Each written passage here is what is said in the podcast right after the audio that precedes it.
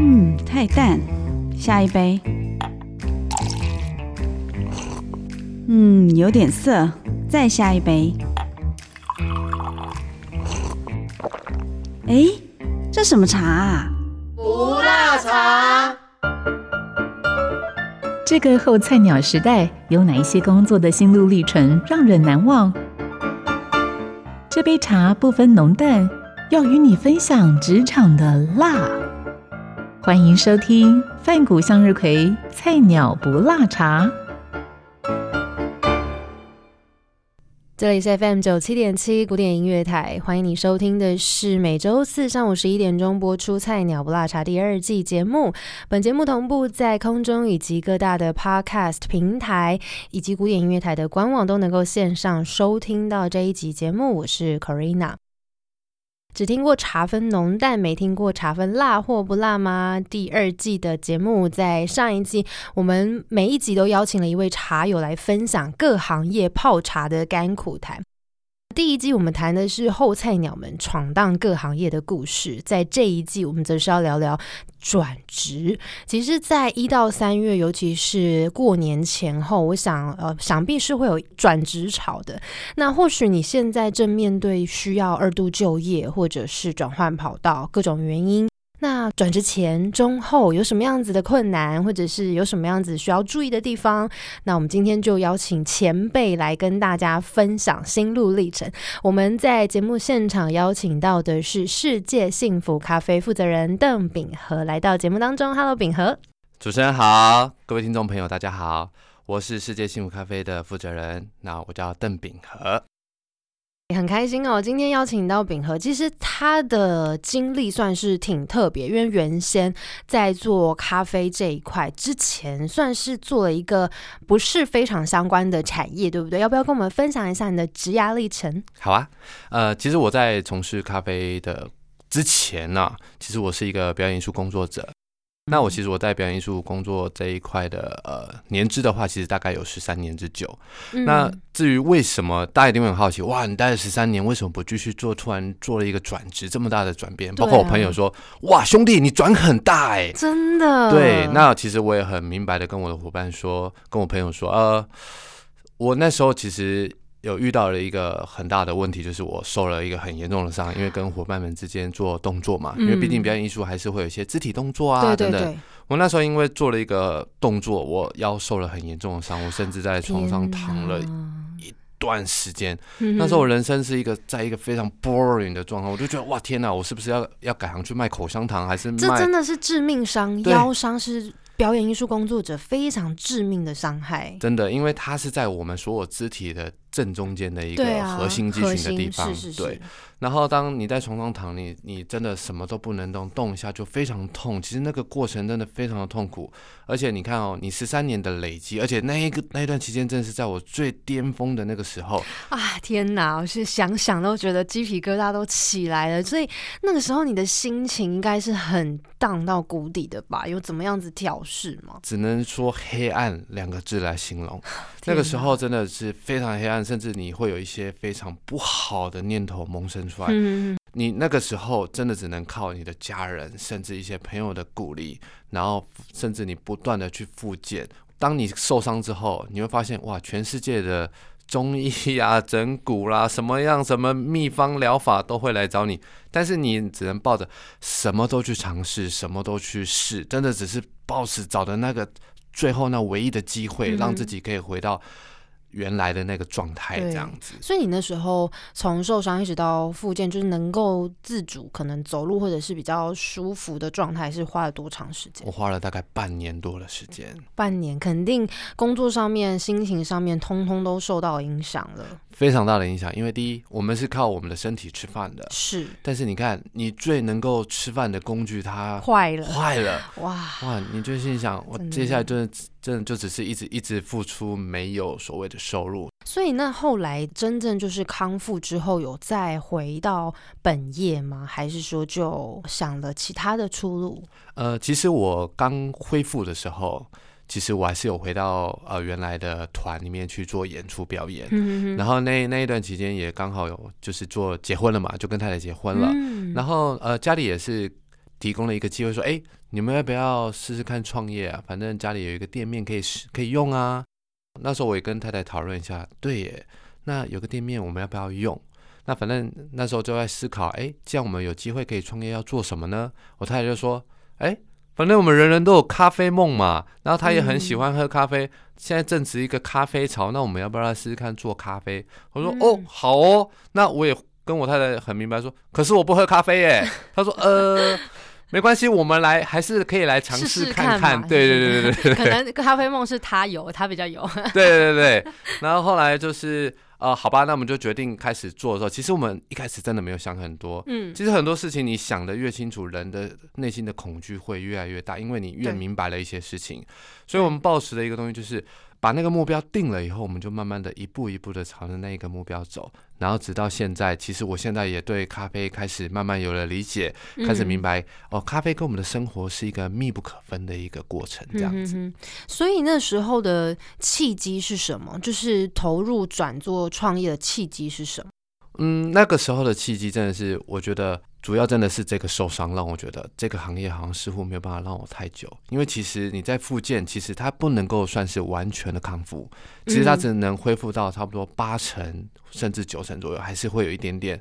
就留病根在那里，对不对？对对对对，其实你在季节的转变的时候，其实它还是会有一点点隐隐作痛，甚至你一些姿势不对的时候，你的腿会麻啦，或是还是会有一些奇怪，有些角度是非常的不舒服的。嗯嗯，其实这样子还是会影响到你身体的一般的一些作息。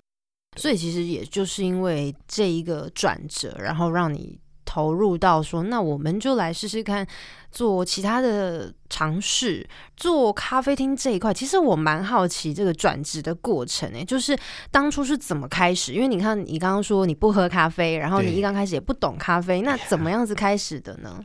哦，这个开始的过程也蛮蛮特别。之前有几个几个前辈也是跟我们说了一句话，其实我蛮喜欢这句话。他说：“当你全心全意想要投入做一件事情的时候，全世界都会来帮你。”老实说，这句话非常的印证，真的。当初我我跟太太，其实我们投入的时候，像我跟我太太都不是做专门咖啡这一个领域的。其实我太太她是做会计啦，跟集合的。那我是做表演艺术工作者，哇，两个两个工作性质根本就不搭嘎。对对对对对对。那我们就想说，好，既然我们要做，那。我们就开始去找资源，跟一些呃已经本身有在开店的朋友去询问，哎，你有没有认识做咖啡的朋友，可以介绍一些资源给我们呢？前辈对，然后或是询问，哎，你们是怎么开店的？那但你在询问的过程中，就会很多的朋友会乐意说啊，炳哥，我来帮你，我帮你找资源。其实我们今天有这样的成就，真的很感谢。一些前辈给我们的资源跟给我们的帮助还有付出，这样子非常感恩。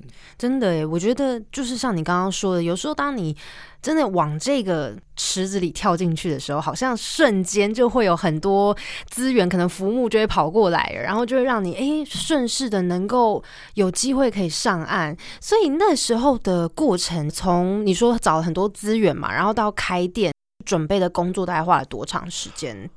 因为我们其实本身没有开过店，我们的第一家店的装潢都是我们自己的构想。我们那时候也做了几个蛮有趣的一个实验，就是说，哎，既然我们要装潢，我们也要开店，那我们就来看看。周遭的咖啡店，我们心目中的那个咖啡店长什么样子？所以其实我们看了很多的店，包括说知名的，呃，比如说星巴克啦，或是八十五度 C 啦，或是一些坊间自家的咖啡店，我们都会去给他参观。那参观我们也会看一下，诶，他店的装潢的特色哪些是我们喜欢的元素，甚至他。Menu 菜单的一个呈现的方式，还有它咖啡的定价是怎么定价的，所以我们其实都会去参考一些坊间的店家他们的执行的模式，还有看一下他们的服务的方式，还有他们的衣着，其实他们的点点滴滴都是我们呃想要创业开店属于我们自己的一个。过程跟我们的一个目标，我们会去找到我们喜欢的点，这样。所以刚开始的时候，你们是同时兼做嘛？就是原本的本业也在，然后跟创业这部分同时并行，还是说就把前面的工作先舍弃，然后直接投入到开店这个，专注在这件事情上？哦，这个问题非常的好，真的。呃，据我知道，我听过几个做法。有有的比较勇敢的人，甚至他的手臂可能比较粗一点点的，他真的就是把他原先的工作就断了，全力的投入。对。然后我也有遇到一些朋友，是他把他原来的工作量减少，然后把一点点时间挪到另外一块的他自己想要创业的路上。每一个人的方式都不一样，但是都都是不错的方式。但是你要评估一下你自己的本身的状况跟能力。那我跟我太太的状况是，我们把我们原来的工作时间减少，然后把多余的心力投入在于我们想要创业的。的上面这样子，而且你原本的行业算是弹性比较多的，对不对？时间比较自由。对。可是像你太太的部分呢，会计的话有办法去做调整吗？哦，我太太的部分，她因为毕毕竟是正常公司嘛，就会被绑死，所以那个我们那时候就是结婚后，她就离职了，所以我们那时候也是有找了一个简单、比较有自己的时间的工作。那时候我们是去朋友的一个拍照的摄影公司去工作，然后我们就做一点点行政啦，做一点点呃粘贴跟打杂的部分，所以还是有大部分属于自己的时间这样。今天要访到的是世界幸福咖啡的负责人秉和，来到节目当中。从表演艺术的工作者转做咖啡产业，看似很不相关的两个职业，但我想在这当中，应该呃还是有一些些相关联性，或者是能够去衔接跟应用在前后两个不同产业的部分吧。哇，我觉得这个问题也非常的棒哦，谢谢 Corina。其实我在前一段工作，就是我表演艺术工作者的时候，其实我们那时候演员呢，你除了要学会肢体表演，然后还要勇敢的去讲台词、唱歌之外，其实我们在幕后的一些工程，其实有一些木作啦，或是一些简单的水电的部分。其实我那那那时候学到的一些技术，包括说我现在学到一些表演的一个部分。完完全全、踏踏实实的把它累积到我现在在经营这间咖啡店的时候，比如说装潢的过程，嗯，其实那些师傅们都会跟我们阿 Q 说，哎，有些东西怎么样怎么样啊？自己当有一些基本简单的知识的时候，你可以跟这些师傅沟通。我觉得，我觉得很好奇，我居然可以跟这些师傅沟通。嗯，哎，没有，师傅，我这边再短一点点，那边怎样？哎，如果这边高一点会怎么样？他说，师傅也跟我说，哎。没拜哦，好，那我们就这样做，然后就啊，好哦，原来我之前学到的东西其实也可以用到这个地方，对，甚至有一些简单的东西我也可以自己来，所以我变得是跟师傅之间在这间店有了所谓的一起一同的参与感。从一个空空的空间，慢慢的一点一点的累积，慢慢一个地方一个地方的成长，就很像看到一个宝宝从慢慢的开始会哇哇叫，会爬，会走路，会跳，你就觉得哇，那个每一天的过程，你都是充满了期待去看待这间店未来的一个状况，这样子。所以我觉得很棒的是，你千万不要觉得你。你每一次在换每一次的工作的时候，前一段的工作都叫做浪费时间，错了。其实我们应该在把握前一段工作，你应该去尝试着把所有东西都学起来。嗯，你既然投入这个工作，你就要问问自己。我在这个工作里面，我是不是还有哪些地方是没有尝试过？那还有哪些地方是我没有理解的？嗯，而不是去看待那份薪水。而我在这份工作当中，其实很多的行销，很多的一些，比如说财管啦，或是甚至很多的管理的部分，都是我们可以去学习的东西。因为有一句话，长辈是这样说的：“哦，丢丢鞋你也嘛。”那你既然愿意学，那个东西它其实可以累积到。最后的，它是可以带着走的。Yes，我觉得就是那种软实力，就是也不要说只看眼前。OK，我现在学这个可能没什么用吧。我觉得有很多像学生时期，或许也会这样子想，就是哦，那我现在念这个科系，我其实没有很喜欢啊。我未来是想要走根本就不相关的产业，那我现在学这些东西就可能没有用处或什么。但其实未必耶，有的时候真的就是书到用时方恨少。可以去多元的接受很多新的东西进来，那就像一块干燥的海绵，对，那你细胞水呢，可能就有机会可以展现啊，等等的，对。嗯，其实我还蛮鼓励一些，不管是你现在在职，或是还是学生时期，你都可以去善用你身边所有的资源。因为像我们会有一个盲点，我们都会很专注说，哦，我做这个只要做好这个就好。其实这是一个比较偏向员工心态的地方，但是也没有不好。但是如果说当你愿意去踏出一步，去学习一点点。非你领域外的东西，其实现在是一个多元的社会，是一个很棒，很多资源其实从你的手机就可以得到的。那只是说，你愿不愿意再多花一点点时间去进修你第二项专长，甚至第三项专长？像有些人对语言很喜欢，他就去学语言。那其实我当初在从表演艺术者转到咖啡的时候，其实我曾经根本就没有梦想过我会做咖啡这件事情。我曾经觉得说，哇。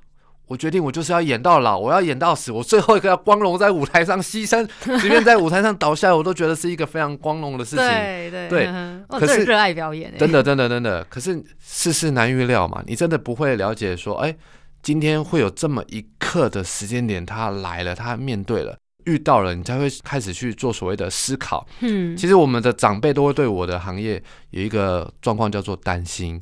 嗯，第一担心你哦，你的身体没日没夜的，这样每天熬夜就为了一个表演艺术。嗯，然后还有啊，你你赚多少钱？你能够赚多少钱？未来你的未来呢？嗯，其实我们那时候未来就是一个哇热血表演，就是要要有充满。想象，对，然后我们就对，然后其实我为了这样艺术牺牲，没有一点点钱是没有关系的。可是后来思考一下，哎，如果我可以同时兼顾，那它会是一个什么样的一个结果论？所以也当然不是说我想要完全放弃，其实那一个表演艺术的梦，它其实还是在我心中，那一个热血的那一个火，完全可以感受到。对，谢谢谢谢，我还是。保持的很想回到舞台的那一刻，只是说现在这一个阶段，我必须不得不的，我必须先专注在于我开的店的一个部分，这样子。所以你在转到做咖啡这一块之前，有需要做什么样的准备吗？比如说需要考一些咖啡师证照啦，或者是等等的。哇，这个问题非常的好。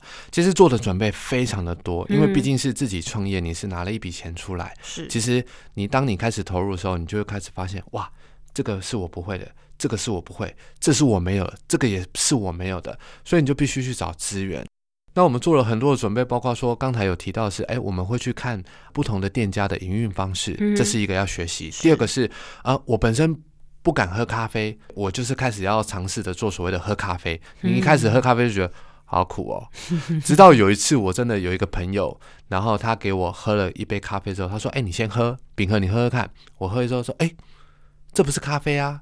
这是咖啡吗？为什么咖啡不是我想象中那样的一个苦，甚至不好喝，而是它开始有一点点带一点点水果的香气，水果的酸，然后还有一些甜，我就觉得，哎，这个这个咖啡怎么那么神奇？对，颠覆你的想象。真的，当你颠覆的时候，你开始，因为像我们人都会有一个一个不好的一个想法，就是说，我们就对这个东西就是保持自己的印象去看待，既定印象了。对，它其实很多东西都是一体两面，所以借由那一次之后，我开始。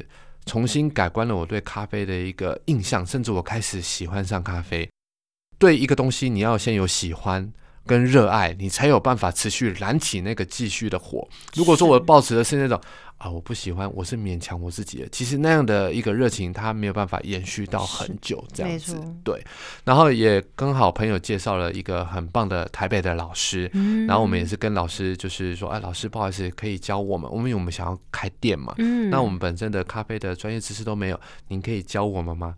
那个老师真的很棒，他也辅导了我们，从整个装潢的过程到营运的过程，到整个机器的使用。嗯。那我们也很感谢他。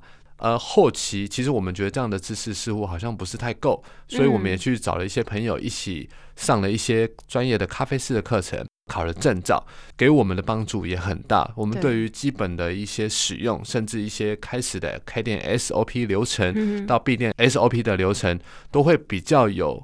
更多的概念跟想法这样子，所以你们是自己烘豆或者是呃进货的呢？哇，其实我们初期也是有想过，哎，是不是要来自己烘豆？然后老师也是跟我们说，但是成本应该挺高的。哇，其实你烘豆那一端跟你开店这一端，其实它的资金是差不多的。嗯，但是烘豆那一端开了两家店，对，开了真的是开了两家店。其实我们那时候也是有开始在思考，既然我们要做咖啡，是真的要直接做烘豆那一端，还是要做？开店这一端服务客人，后来我们还是选择了开店这一端，因为很简单，我们都没有烘过豆，然后我们也没有特别的一个仓储空间，嗯，甚至我们也没有更多的资金去买机器，但是因为有一个店面，我们就想说，我们直接做可以人跟人接触的一个店面。第一，我是表演艺术工作者，我本身的专业就是我很很喜欢跟人互动，那我太太就是也喜欢跟人互动，所以我们决定就是店面跟咖啡店跟人接触的这一端这样子。对，所以也要花点时间，对不对？心力跟成本，因为毕竟也要挑选适合的原料，然后适合你们自己风味啊，等等等等，做这个方面的准备，对不对？对，当你在开店的时候很特别哦，这个圈子里面很特别，就是当你发现有新的店家开了，就会有。各大厂商登门拜访，就说：“哎哎，这是我们的 menu 啦，你看一下哈。啊，那哦，这是我们的咖啡豆，我们自家烘啦。啊，你在气块麦啦。啊，如果你觉得有喜欢哦，啊，你再跟我们订啦。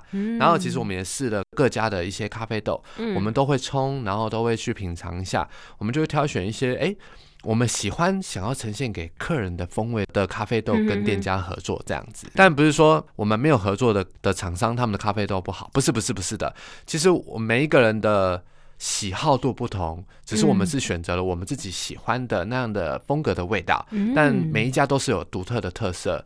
不同的产业在做转换的时候，其实是需要很多的准备，像可能要上一些相关的课程啦、证照考试啦，又是开店，所以花很多的心思跟成本在装潢上面，然后或者机器的购买啊，然后还有像进货原物料啊等等这些哦。那我也蛮好奇的是，像你刚刚有提到说咖啡潮嘛，所以很多房间非常多的咖啡厅，那我也很好奇，那你们是？怎么样子去突破重围的呢？OK，这边想跟大家分享的是说，呃，其实我们当初在开咖啡店的时候，其实我们也在思考，我们要开什么样的咖啡店。其实坊间太多的咖啡店都太相似了，是那如何你去创造属于你自己的一个风格特色跟价值呢？其实我们本身跟我们的饮食有关系。其实我本身是一个素食者。然后那时候我们想说，哦，我们要开一个素食的咖啡店。那我们想说，你要开素食咖啡店，那你要开怎么样的呢？其实我们当初要开的那段期间，刚好遇到了一个很大很严重的事情，就是蛋的风波跟奶的风波。我相信大家应该在都有印象，就是那时候哦，假蛋啊，假奶啊，然后甚至这个东西它是比较，据那时候知道是不太人道的方式，或是它是打一些生长激素，所以那时候蛋就会有问题嘛。所以我们那时候就想，哇。原来蛋跟奶都有问题，所以那时候我们也开始做了我们所谓的饮食调整，所以我们开始意识到一个团体叫做 Vegan，不用任何动物性质的的产品，然后还有也不使用蛋奶，然后因为加上我们本身是素食，也没有吃五星，所以我们就把所有东西都拿掉，便是说人人都可以进来这间咖啡店，但这个这个过程非常的困难的原因是，像我们一般知道那个拿铁一定是要用牛牛奶。对，那你想哇，不用牛奶的拿铁要用什么？所以我们去找了燕麦奶，对，燕麦奶就我们就找了植物奶。现在很红哎，燕麦奶，真的真的，是因为舒食的风气兴起，所以燕麦奶开始红起来吗？对，其实呃，燕麦奶在早期其实也有也有蛮多款的，然后我们也是做了很多尝试，因为其实燕燕麦奶它跟咖啡的融合，有的款它其实。Mix 不是那么的协调，会有那种植物奶是植物奶的味道，然后咖啡是咖啡的味道，两个不是 match 在一起。那因为我们传统豆浆的豆味都很重。所以其实还是我们会找一些植物奶，植物奶因为有经过一些高温杀菌跟调理，所以它的味道会比较和谐一点点这样子。那我们还是希望说，我们拿到的植物奶它是可以做奶性发泡，又可以拉花，然后这个植物奶跟咖啡的融合又要很 match 的这样子，所以也是试了很多的。那像去年在二零二零年，就是 COVID nineteen 疫情的开始之后，有没有也对你们的营业啊等等都有一些影响呢？哇！这一个疫情的关系，其实对全世界来说都是一个非常大的影响。对，我想应该也是真的。那其实对我们的影响其实也很大，因为整个圈子来说，影响最大的其实是观光业嘛。对，然后再就是餐饮业。那你们那时候有做什么样的调整吗？就是在经营模式上面。有，其实我们与其我们等待的客人来，不如其实现在蛮蛮方便，就是比如说。呃，Uber 啊，或是宅经济的部分，对对对对我们就会让那些外送平台把我们的东西推出去，然后包括说考虑，哎，去找我们周遭的人看，我们自己亲自外送也可以，只要你愿意订，我们愿意送，这样子对。了解，所以在去年这样整个整体的状态来说，还算稳定成长吗？还是有很大的这个震荡呢？我这个震荡非常的大，其实你可以发现到。原本是你有一个基本营业额，它突然掉到剩下三成的时候，这是一个非常可怕跟震撼的事情。然后你必须去思考的，不断的思考的，你该下一步要怎么走？原来一个疫情可以让我们原本习惯的模式有了所谓的变动，所以我们必须不要过得所谓的太安逸。随时要保持的，哎，我还有怎么样的可以进行下一步，怎么样的下一步？嗯即便现在有比较稳定，我们还是必须去思考的，我可以再怎么样去创造更棒的一个契机，更怎么样的一个历史，这样子。居安思危就是这样。Yes, yes 嗯，那在整个从开始做这一行，然后一直到投入现在，其实也大概过了六年的时间了嘛。不对对对，这当中有没有你觉得是非常有成就感的部分呢？我个人觉得蛮有成就感，是我很喜欢的是客人跟客人之间的一个触动。嗯我讲几个比较比较特别的哦。有一次我在我的第一家店，然后我的其实我第一家店不大，它其实有三张桌子，嗯我那时候就坐在正中间那张桌子，然后我就跟着呃一个朋友在聊天，然后我的左边的桌子跟右边的桌子同时有一位客人。但我们都不认识，嗯哼哼然后我就跟我的朋友就聊得很开心。但是我发现到一件事情是，他们在偷听对，他们在偷听。其实我聊到一半，聊聊聊聊，我就突然就跟左边的客人说：“哎、那你觉得呢？”然后他就这，他就呃呃呃，对啦，其实我也觉得哈，这个怎样就聊起来，我们三个人就聊得很开心。然后聊到一半的时候，我突然我也知道右边的客人也在偷听，我就说：“那你也觉得呢？”然后就说：“呃，对啦，我也觉得怎样。”于是我们就真的不认识哦。我就让他们自己聊，然后我就开始做我的事情，然后偶尔参与一下。其实我发现人跟人之间的触动，其实只要做一个连接点，然后其实我们就可以很 match。然后甚至我再跟你分享一个很有趣的一个故事，就是其实我在我店里偶尔也会有一些，比如说从比较北部或是南部来客人。我最印象深刻是那个客人，他是从高雄来的，然后他就是来台中工作，然后他就跟我喝了一杯咖啡之后，我们就聊天聊天，他就突然哭了。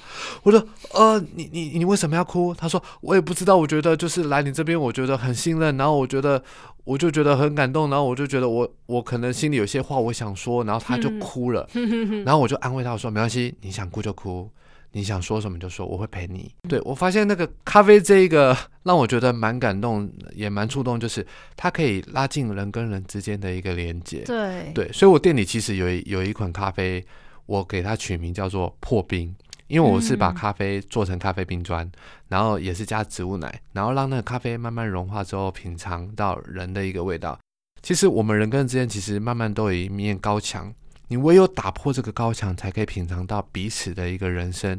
其实每一个人都是一个很棒的故事书，只是说你有没有去试着去翻阅，是去看看每一个人的经历，甚至他的成功、他的失败，都是你可以去享受那样的一个过程而且程。可以学习到，然后互相去交流跟分享，就像我们现在这个样子。呀，谢谢，不敢当。今天听下来很感动的是，原本从一个你非常热爱的工作表演艺术，然后因为受伤之后转做咖啡业，你可能原本是完全。不碰咖啡的人，但是也因为一些原因，然后找到了对这一份工作的热情跟喜爱当中的心情上面的转变，没有什么样子的建议啊，或者是你觉得可以跟想要转职或即将转职的朋友分享的呢？可以，其实各位朋友，其实呃，我们在这一块转职当中，其实你会面临到很多的一些困难跟心情的打折跟压力，嗯尤其是你要离开一份工作，可能你会遇到很多不如意，不管是人事问题或是公司制度不是属于你满意的状态，但是你都不要灰心。其实你我们应该转一个念头去看，我究竟在这间公司有到底学到什么？这些东西才是属于你自己累积的财富。那你在面临下一个转机，不管你要转职或是创业，你都要保持一个热心、跟一个希望、跟期待，因为那是你接下来一个转变的过程。那这个转变的过程，老实说，它是不舒服的，因为我们嗯都是属于在一个活在一个所谓的舒适对圈舒适圈，对。一旦你踏出这个舒适圈，都属于叫做不舒服。但是那个不舒服的过程中，才是你创造下一个美好契机的一个开始。嗯就像我们这样思考嘛，历史是谁写的？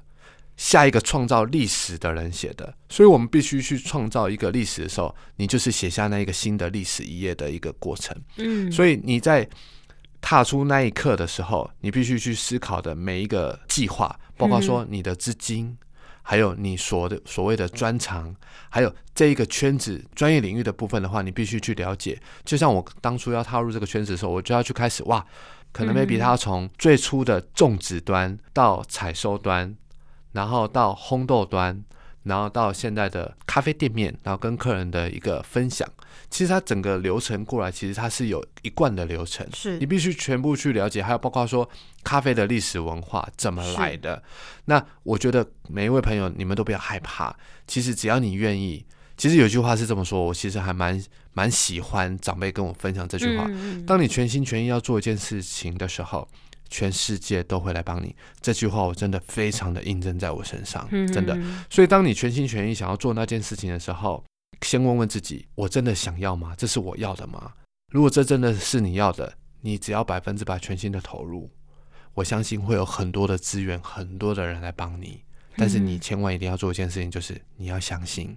今天邀访到的是世界幸福咖啡的负责人秉和，来到节目当中。菜鸟不辣茶第二季的节目，跟大家分享了转职的很多的故事、心路历程，还有建议。真的很不简单哦！从一个表演艺术的热爱的工作者，然后转做咖啡产业，那呃，短短一个小时的节目时间，肯定是没有办法道尽所有哦经历过的一些挫折等等的。但是，只有短短的这个这一集的节目跟大家分享，我想做咖啡厅也并不是。单纯这么梦幻啦，就是 OK，每天可以舒舒服服的，然后很悠闲喝个咖啡这样子，其实是幕后很多不为人知的一面，有很多的辛苦。那今天真的非常的感谢秉和来到节目当中，谢谢各位听众朋友，然后简单的听我分享。那也希望我们在未来的路上都可以一同发光发热。那我们希望这个疫情可以赶快过去，让我们可以回到原来正常的生活。祝福各位听众朋友，谢谢你们，谢谢大家，谢谢。再次感谢你的收听，那希望你听完这一集也跟 Corina 一样有非常多收获跟感动。菜鸟不辣茶第二季的节目，我们下次见，拜拜，拜拜。